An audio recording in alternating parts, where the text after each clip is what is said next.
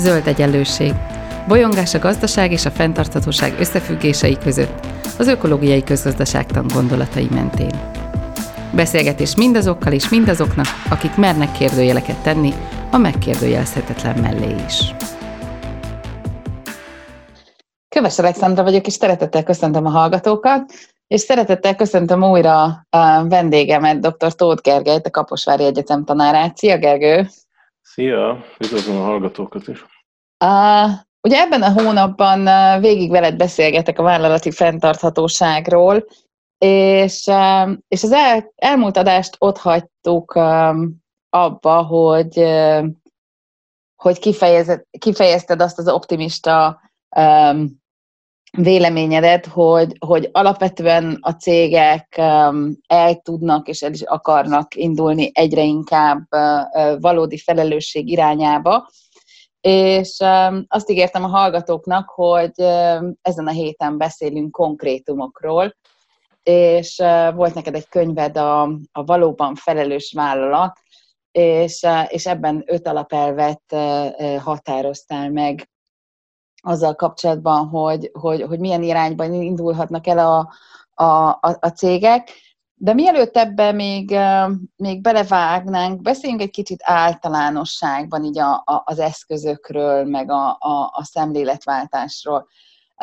Nem régiben, néhány héttel ezelőtt megkeresett engem egy, egy vállalatvezető, és és elmondta, hogy, hogy felépített egy sikeres vállalkozást az elmúlt évtizedekben, tényleg jól működik, pénzügyileg is stabil, a terméke is stabil, de hogy egyszerűen a saját személyes fejlődése az, ami hát régen azért hozta létre ezt a céget, hogy jól megéljen belőle, de hogy most már, most már valahogy, valahogy meghaladta ö, ö, saját szemléletében ö, ezt a dolgot, és, és már, már egyáltalán nem érdekli a pénzügyi sikeresség. Nyilván úgy érdekli a pénzügyi sikeresség, hogy nem akarja csődbe vinni a, a, a céget, de hogy sokkal inkább azt mondja, hogy, hogy azt szeretné, ha valami értéket képviselne a cége, mind a külső, mind a belső érintettek felé, um, és, és aztán amikor így, így, így megszállta őt ez az ihlet, és elmondta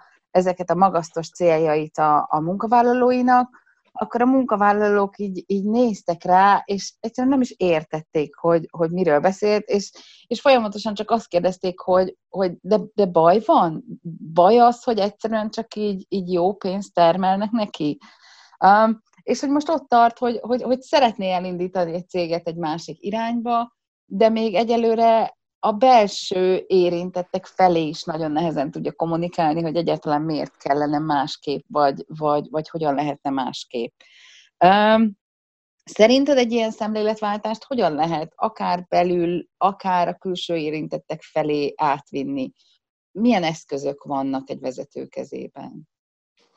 Hát nagyon ügyesen és óvatosan kell átvinni, tehát nyilván az a legfontosabb, hogy az ember maga kvázi megtérjen, tehát hogy már ne csak a profitot akarja, hanem lejátszódjon bels, belül ez a folyamat, ami az illetőben lejátszott. Nekem is nagyon sok ilyen ismerősöm van, nem csak vállalatvezető szinten, hanem vállalati dolgozó szinten is, tehát tudnék olyat emberkét mondani, aki egy multinál vezető beosztásban van, jó sokat keres, vállalati autója van, stb.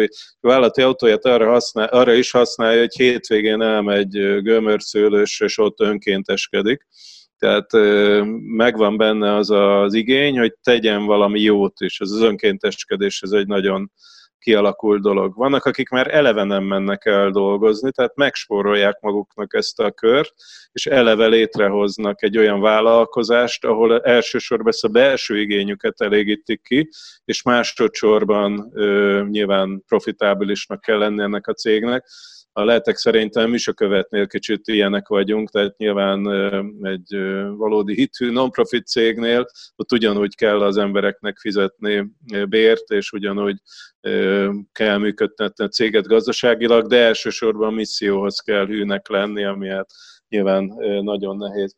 A három ilyen példát mondhatok, az első az az alapítónk, a Georg Winter nevű ember, tehát ő egy negyedik vagy ötödik generációs üzletember Németországba, akiknek volt egy ilyen gyémánt megmunkáló eszközöket gyártó cégük, és ő nagyon korán, így az 1970-es években, amikor az ökológiai problémák kezdtek tudatosulni, akkor elolvasott egy könyvet, az volt a címe, hogy a halára ítélt föld, kandidát erde, és akkor ő kvázi így megtért. És utána, hát ez volt a kérdés, hogy ő mit tud csinálni.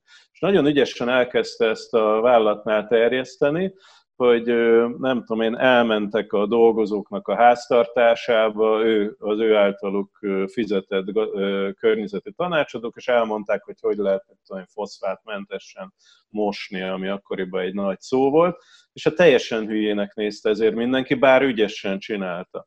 Aztán amikor látszott, hogy a cégettől nem megy cső, de fölkarolta mondjuk az ilyen zöld feltalálókat is, tehát egy, egy öt éve beszélgettem vele, kérdeztem, hogy most mibe tartja a pénzét, mert hát nyilván egy gazdag emberről van szó, akkor mondja, hogy eljött egy manos hozzá, egy ilyen zöld feltaláló, aki aki ezeket az embereket is sokkal hülyének nézik, már elnézést, hogy ezt mondom, de nagyon jó ötletek vannak, tehát hogy valaki azon járatja a fejét, a tudósok nagy része azon járatja a fejét, hogy mit lehet megcsinálni, és azt megcsinálják, és nem gondolnak, a, ez az innovációnak szerintem a fő vezérfonal, nem gondolnak arra, hogy az jó vagy rossz, tehát kell nekünk kell még nagyobb sávszélesség, meg még alacsonyabban röpüljenek a drónok, nem tudom. Ez az ember ez azon gondolkodott, hogy hogy lehetne Afrikába az árvíz sújtott a területeknél nagyon gyors segítséget nyújtani, és kitalálta, hogy egyszerűen le kell dobálni ilyen valami tartós anyagból lévő vászonzsákokat, a találmány azért ennél bonyolultabb, tehát ez az, amire én emlékszem belőle 5 év múltán, azt helyi anyaggal megtölteni, magyarul földdel, és ebből lehet gátat építeni. Ez messze egy gyorsabb, olcsóbb és autentikusabb, mint bármilyen fajta high-tech, amit oda tudnánk vinni akármilyen később. És ez a Winter ilyenkor belefektet pénzt ebbe a dologba, de nem támogatja, hanem hát ennek egy üzletképes vállalkozásnak kell lenni. Most, amikor Németországban elindult ez a dolog, és divatja lett, akkor persze elkezdték követni. Tehát megalakult ez a Baum nevű egyesület, ami ma is létezik, és aminek a mintájára mi a követet alapítottuk. És nagyon érdekes, hogy én a Winter urat ilyen, hát ilyen nagyai jó barátomnak, vagy mesteremnek, vagy nem tudom, hogy minek tarthatom, hála Istennek, és még mindig most már 75 éves elmúlott, de mindig így nyomon követi a mi tevékenységüket, és van is egy ilyen Winter díj, amit mi kiosztunk Magyarországon a, a ilyen jellegű vállalatvezetőknek, mint akit mondtál, tehát ő ott, ő egy olyan 15 éve eladta a cégét, mert azt mondta, hogy nem tud, pedig ez egy nagyon zöld vállalat volt, és tényleg 30 éve már ezt csinálja, tehát előbb volt náluk ISO 14 ezer szabvány, mint ahogy ezt maguk az angolok föltalálták, VS 7750-et, de ennek ellenére azt gondolta, hogy a lelke legmélyén ő nem tud egy ilyen ipari céget teljesen fenntartatóan működtetni, tehát inkább eladta, és azóta ugye mással foglalkozik. Most ez egy más kérdés, ugye mi ismerjük a közgazdaságtanban az opportunity cost, azaz haszonáldozatnak az intézményét, hogy az a másik ember az most lehet, hogy kevésbé zölden működteti, vagy, az a, vagy lehet, hogy ott egy nagyobb,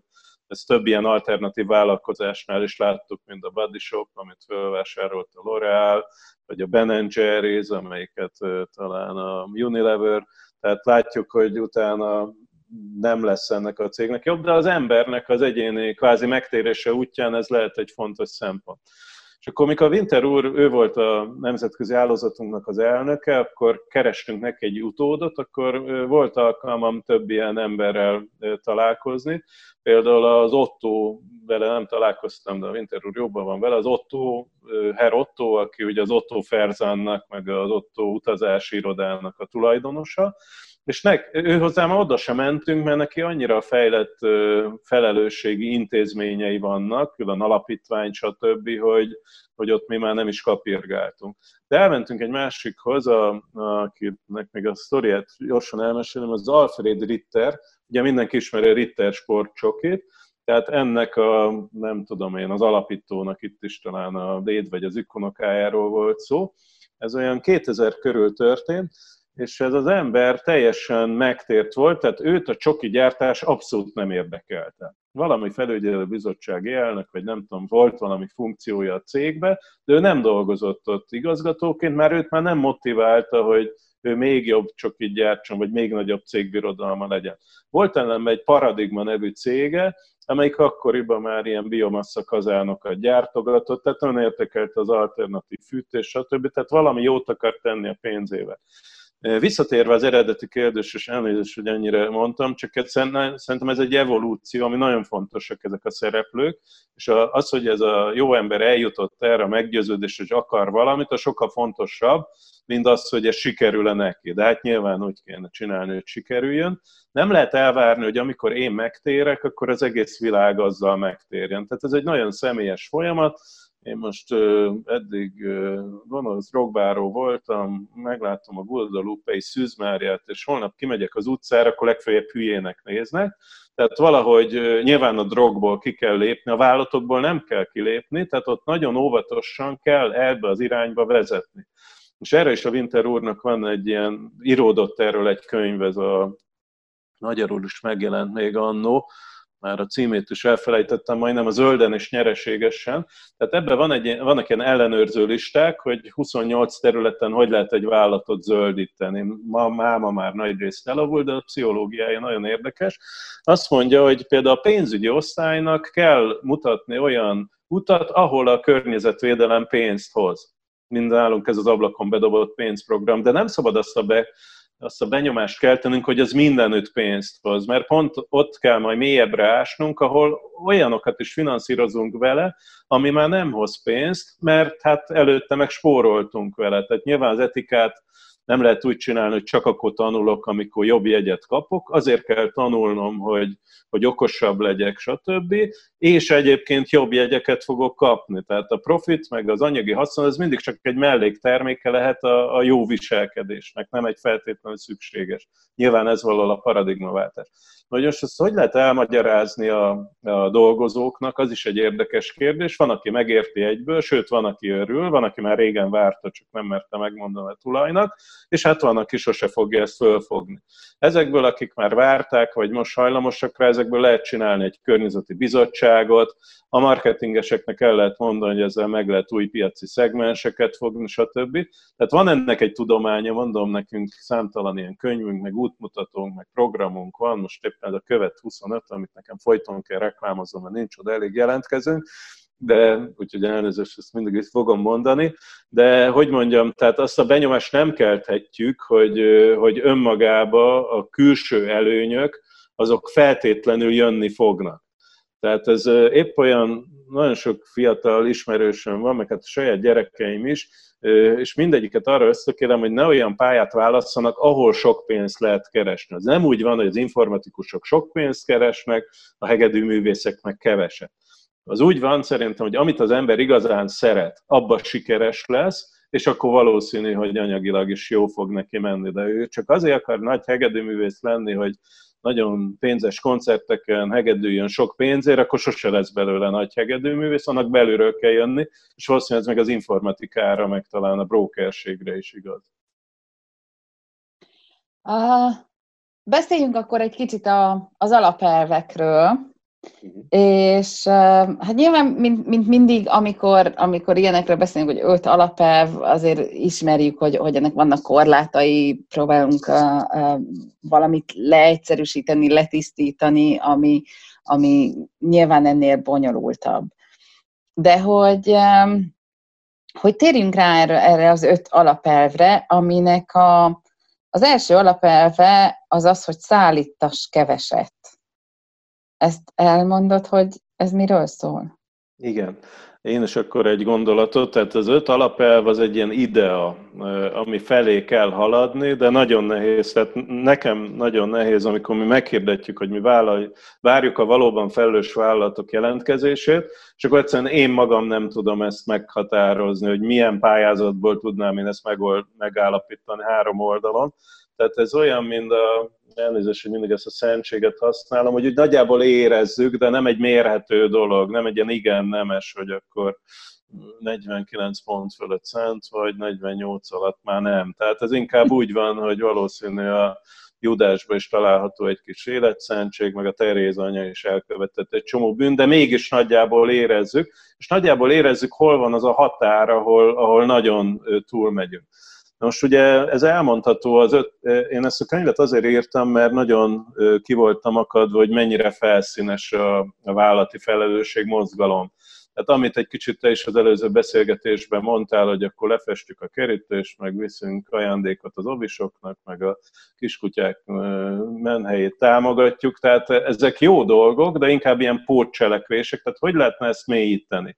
És azt gondoltam, hogyha az ember azért tisztában van, tehát van egy célja, és ezt öt alapelvben, ha csak homályosan megfogalmaz és internalizálja, az lehet, hogy jobb, mint ha tanácsadók adnak neki 49 programra konkrét izét. Nyilván programba is meg kell nyilvánulni. És ezek a vállalatnak az alapműködését érintik. Tehát a minimális szállítás az azt jelenti, hogy ez nagyjából a lokalizáció bontható erre, tehát az nyilvánvalóan egy, és az ökolábnyommal nagyon jó be tudjuk mutatni, hogy a világ nagyjából fenntartató lenne, ha nem lenne ez az iszonyú nagy szállítgatás, meg mászkálás benne. És ezt most láttuk is egyébként a vírusnál, hogy tök klassz fenntartató lett a világ egy hónap alatt, aztán két hónapig az volt, és most megint nem az. Tehát az ökolábnyomnak az összetételét megnézzük, akkor azt látjuk, hogy van elég termőterület, lehet gyártani mindenfélét, a széndiokszid kibocsátásunk, ami írtózatos nagy. Tehát egy kicsit kéne csak visszavennünk, vagy visszalassítanunk, és működne a történet. Nem arról van szó, hogy ez egy reménytelen és mi most már mindenképpen el fogunk pusztulni, és 20 év múlva nagyon szeretik most az emberek, ugye átlendültek a nem hiszem el, hogy fenntarthatatlan, abból átrendültek, hogy úgyis elpusztulunk elnézést, hogy egy rövid sztorit elmondok, de én szeretek így írni ilyen novellákat is, és múltkor volt egy ilyen pályázat, hogy eh, Cliffy, eh, Climate Future, tehát nem sci hanem Cliffy, hogy hát le kellett írni, hogy milyen lesz a felmelegedett világban az élet. Én azért írtam, egy hetet foglalkoztam, mire megírtam, pedig annyi írni valóm van, mint a fene, Nyilván egyrészt élvez is az ember az ilyet, másrészt azért írtam meg, mert le akartam írni egy pozitív klímajövőt. Egyrészt, mint tudós tudom, hogy ez egy megoldható probléma, sőt, most már nagyon konkrét megoldások vannak, ilyen például a, a Drawdown projekt, ez megjelent magyarul is a azt hiszem a HVG adta ki a visszafordítható címmel, Paul Hawken tollából, akit érdekel száz konkrét intézkedés kiszámolva, minden nagyon profi. Nyilván, hogy lesz-e akarat, meg politika, meg mindaz egy más kérdés, de ez technikailag és piacilag megoldható dolog. És mégis mindenki szereti azt hinni, hogy nem, mi el fogunk pusztulni, és sivatagba fogunk élni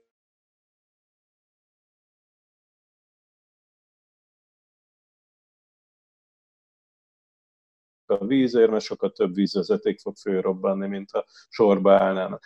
Visszatérve erre, ezért megértem, hogy ilyen pozitív novellát, most, hogy íróilag milyen, ez egy nagy kérdés, de nem közölték, sőt, be se jutott a második körbe, mert pozitív mert az emberek itt szeretnek megijedni, és az olyan, az, az a katasztrófa, meg az összeesküvés az olyan. Visszatérve a, a témánkra. Tehát a lokalizáció azt jelenti, hogy a termékeknél csak valami reális szállítási távolságunk legyen, és ezért nem tudom megmondani, hogy hány kilométeren belül legyen. De mondjuk Amerikában van ilyen, hogy 100 miles diet, 100 mérföldes, azaz 160 kilométeres diéta, azt mondják, hogy csak olyan élelmiszert egyél, ami 160 kilométerről beszállítható. Ez egy olyan gazdag, már most ö, ö, mezőgazdaságilag, meg természeti erőforrásokban gazdag országban, mint az Egyesült Államok vagy Magyarország, simán megtehető. Nálunk valószínűleg 100 kilométeren belül is. A piac nyilván másról szól, mert hát a virágcserepet is minimum Olaszországból szállítják, hogy kínai cuccokról ne is beszéljek.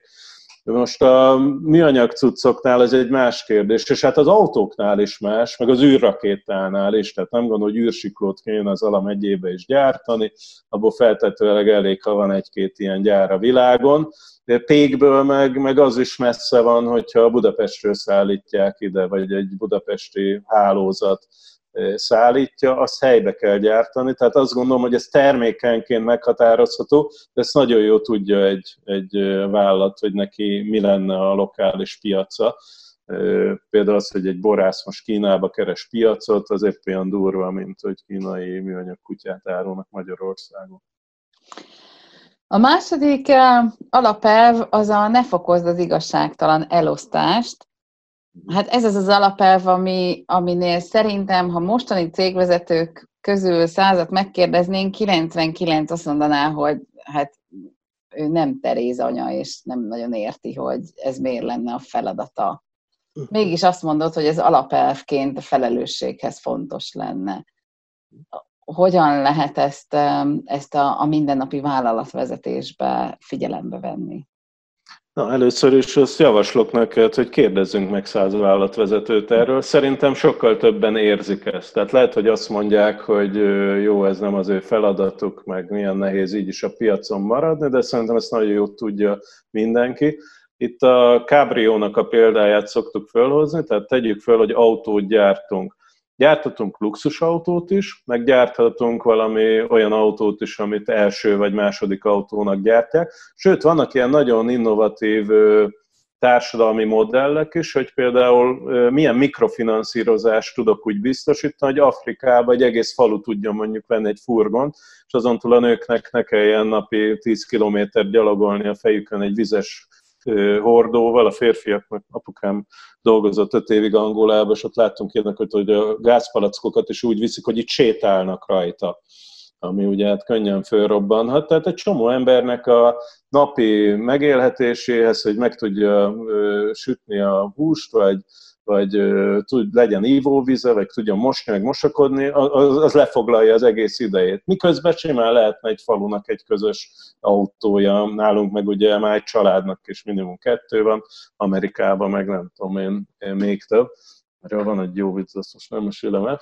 Szóval, hogy az ember mit gyárt, az nagyon fontos, és az igazságosság, tehát nem lehet azt mondani, és láttunk egy jó filmet, a Gentleman, az az Úri Emberek című, és ott két drogdealer beszélgetett, az egyik az egy ilyen rende, ő marihuánát árult, ami annyira nem teszi tönkre az embert, a másik meg mit tudom én, melyiket, amiben bele lehet halni. És azt mondta, hogy hát ő, ő csak a piacra adja, és hát hogy ki, ki, az már nem az ő dolga, de igenis, tehát ami terméket odaadok, azt utána úgy használják, tehát nem mindegy, hogy marihuánát, furgont vagy kabriót gyártok, tehát igenis ebbe ez egy választás, és ugyanúgy lehet nyereségesen furgont is gyártani, meg kabriót is. Tehát azt gondolom, hogy aki igazán felelős, az ez szerint végig gondolja a termékét, és ez szerint csinálja ezt. Bocsánat, ha még mondhatok egy példát, Amerikában voltunk egy egyetemen, talán Colorado-i egyetemen,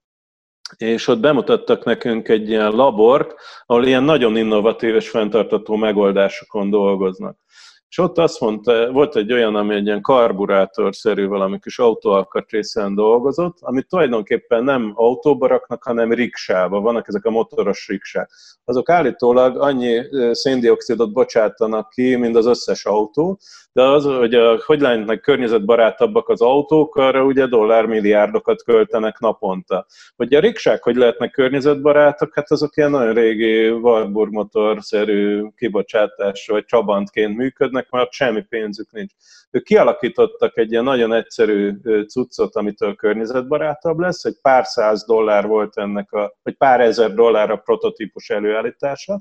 Utána Amerikában ez nem tudom én 200 dollárért legyártható volt, de ők Indiába gyártották helybe, ahol már csak 50 dollár volt, de még ez is nagyon sok pénz volt az embereknek, tehát adtak mellé mikrofinanszírozást, hogyha kapsz egy ilyet ingyen, és 6 hónapon belül a megtakarításból, mert nyilván kevesebbet is fogyaszt, vissza lehet fizetni. De nyilván ez egy másfajta üzleti gondolkodás, mint ami, ami egy normál cégnél van, tehát ugyanígy lehet ebből is sikeresnek lenni, mint abból is. Én azt gondolom, hogy ez az utóbbiak fognak fölnőni, tehát mindenképpen ez lenne az igazságosság például. A következő az, hogy a pénz szolgálja az embert, és ne fordítva, azaz haladjuk meg az ökonomizmust. Mi az az ökonomizmus, és hogyan lehet meghaladni? Az ökonómia, ugye az a közgazdaságtannak a görög eredetű megfelelője, az oikoszból ered, illetve a némeinből. Az oikosz az a háztartást jelenti, vagy a lakókonyhát, a birtokot, de ma értelemben lehet a vállalatot is úgy értem, tehát egy lehatárolható gazdasági egység. A némein pedig azt jelenti, hogy fenntartani, jól igazgatni, beosztva kezelni, tehát nem elpazarolni, stb. Most ebben az eredeti jelentésben nem volt benne, hogy én minden áron ezt fokozni akarom. Tehát nem akarom a birtokot bővíteni. Nem csak azért, mert ezek a görögök annyira rendes, visszafogott emberkék voltak az ókorban, hanem arra egy másik módszer volt, ugye a rablás meg a háború volt arra, hogy gyorsan gyarapítsuk a vagyon, egyébként meg ez arról szólt, hogy jól működtessük a vagyon. Most ugye a háborúk azok nagyjából diszkvalifikáltak meg az erőszakos gyarmatosítás, de van egy nagyon erős gazdasági gyarmatosítás és kizsákmányolás. Tehát a kettőt összeolvasztottuk, ez az ökonomizmus, egyfajta gazdaság, és ehhez mi raktunk egy ideológiát, ami azt jelenti, hogy mindenek fölött növelni a gazdaságosságot. Akit érdekel, van egy másik könyvem, ez a Gazdasággép című, letölthető ingyen az internetről. Ott van erről egy külön fejezet, tehát megírtam, hogy milyennek a definíciója, és egy kicsit ilyen vallásként értelmeztem a tíz parancsolatát, a mi atyánkát, nem tudom, micsodát leírtam ott, de a lényeg az a kvázi a szent háromsága, hogy a hatékonyságot, a versenyképességet és a növekedést minden áron fokozni akarom pedig ezek egy darabig minket szolgáló eszmék, utána meg rosszak lesznek. Hát itt főleg egyetemi hallgatók hallgatják majd ezt, ha jól tudom.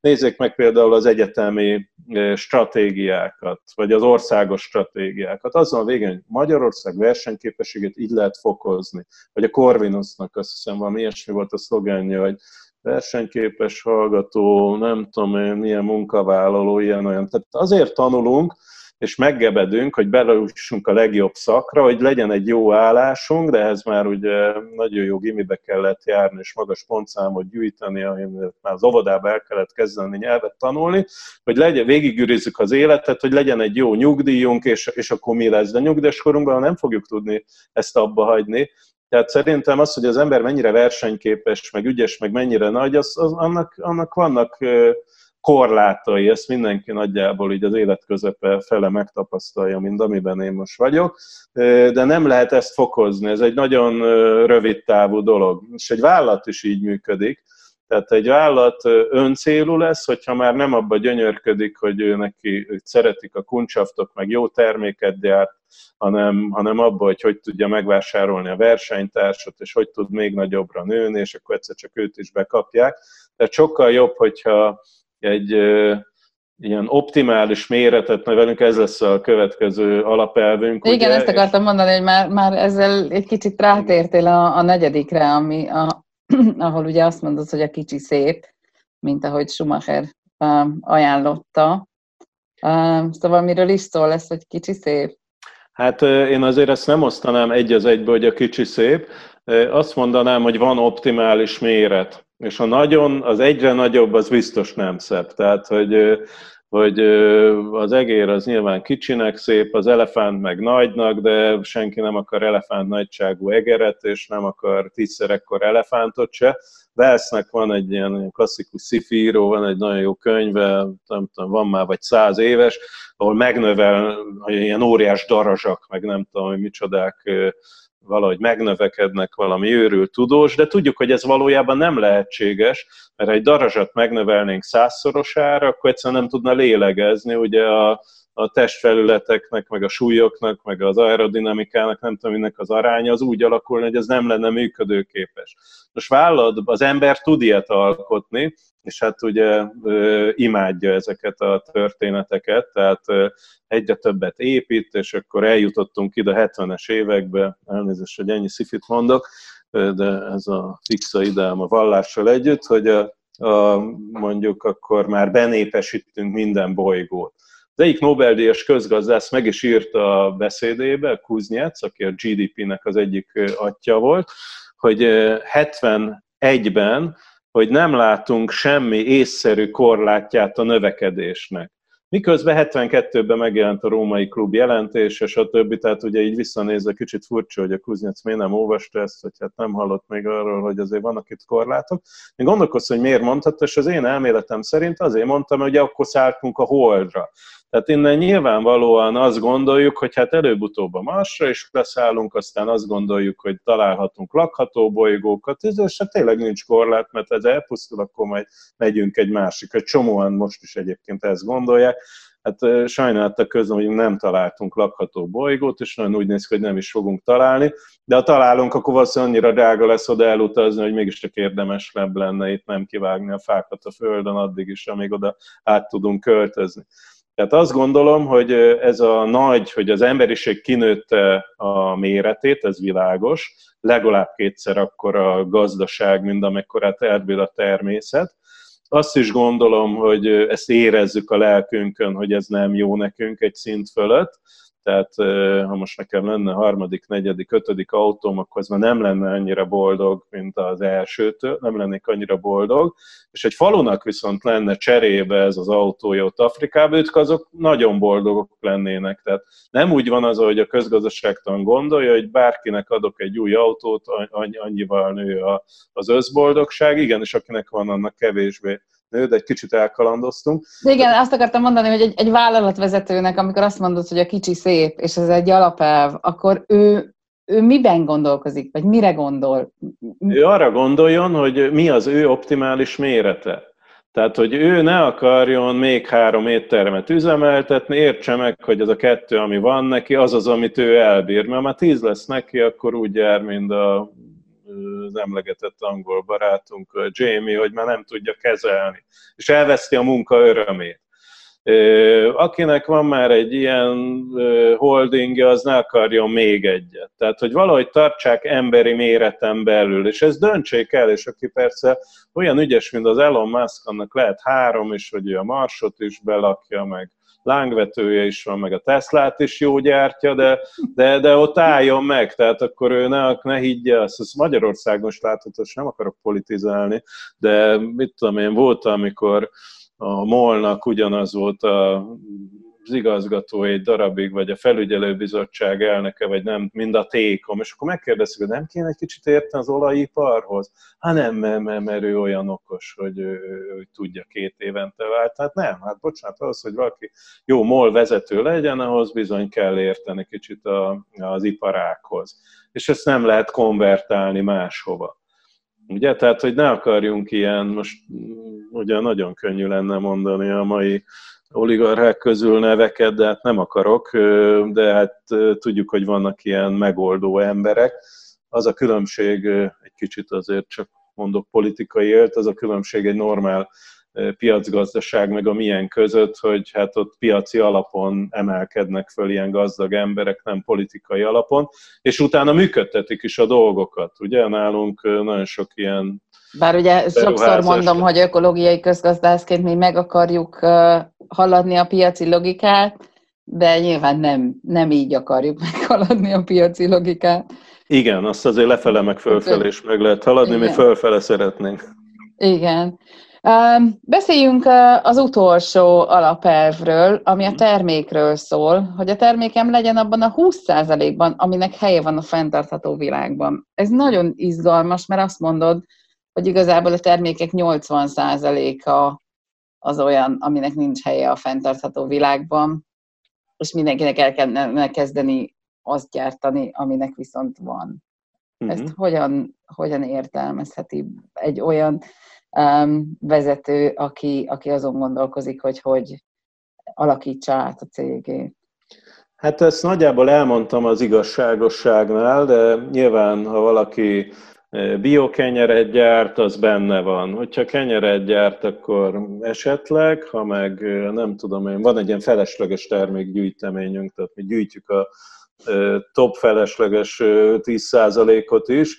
Mondasz, amit, mondasz ilyen? Persze, ezek, hát nagyon, van egy külön gyűjteményem, tehát ezt nagyon nehéz így elmondani, de van például egy ilyen kuk, kukorica ízesítésű hungarocel csalink tehát bizonyára ez olcsóbb egy picit, mint egy kukorica szemet rak az ember a horgász botrány, hát a horgász hallgatói mindig le is szúrnak, hogy az azért, hogy nem úgy fekszik a vizen, meg nem tudom én mi, meg biztos olcsóbb is. Tehát szegény hal legalább utoljára hadd egyen akkor egy kukorica szemet ugye? Tehát ez, és hát ne szennyezzük el egyébként a Balaton Hungarocellel, mert azt nem szeretjük.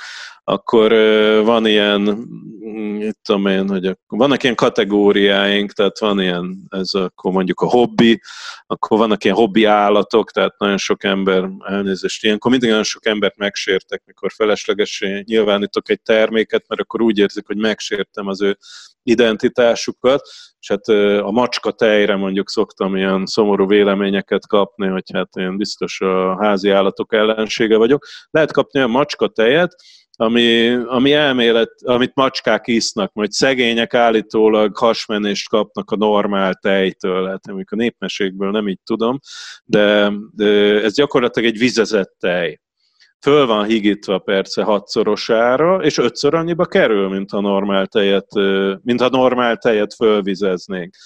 És hát ugye erre szokták mondani, hogy szegény kismacskák, akiknek nincs anyukájuk, nem tudnak hogyan enni. Rá van írva apró betűkkel, hogy kismacskák etetésére 8 hetes kor alatt nem alkalmas, tehát nem arról van szó, hogy macska anyatejet pótolunk, hanem egy teljesen felesleges kamu termék. De van ilyen embereknek is, menedzsereknek, mit tudom én, oxigéndúsított víz, de van hidrogéndúsított víz is, tehát azt gondoljuk, a víz az egy nagyon jó dolog, tehát H2O, tényleg az oltja a legjobban a szobját, és nulla kalória van benne, tehát egy ideális cucc, de ha még több oxigént rakunk, akkor hát, ha még jobb, vagy ha még több hidrog, nem. Tehát a víznek az a tulajdonsága, hogy az nagyjából optimális. Egyébként a csapvíz is nálunk egészséges, egy ilyen kivételes országban élünk, vagy lehet például a, az elsőszülős gyerekeknél lehet kapni ilyen baba, vizet is, ugye, hogy akkor hát biztos szennyezett a víz, és akkor hát amelyik igazán szennyezett és a babára káros, az a nitrites, nitrátos vizek, ezek ugye az elkékülést okozzák, ezeket felnőttnek se jó meginni, tehát ha nagy néha találnak ilyet a kutakba, akkor ott zacskós vizet osztanak, ilyet még ritkán lehet kapni, a, hallani hírekbe. Ugye, de egyébként a víz az nagyjából mindenütt egészséges, és hát a vízmű ezt nézi, stb. Tehát nyugodtan lehet adni a babának szerintem, de ha akarjuk, forraljuk föl.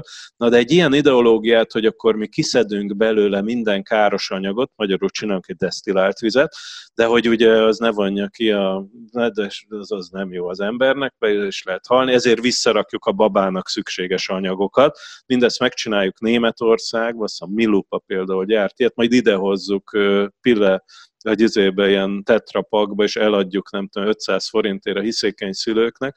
Ez abszolút kamu. De amíg általában az ásványvíznél maradunk, gondoljunk bele, hogy mondjuk kitöltünk egy vizet, ki az, aki megissza három nap múlva a vizet, de azt simán megisszuk, hogy ott volt egy pilepalackba három hónapig egy állott vizet, mert azt hittjük, hogy az jobb, és 80-szorosát kifizetjük érte.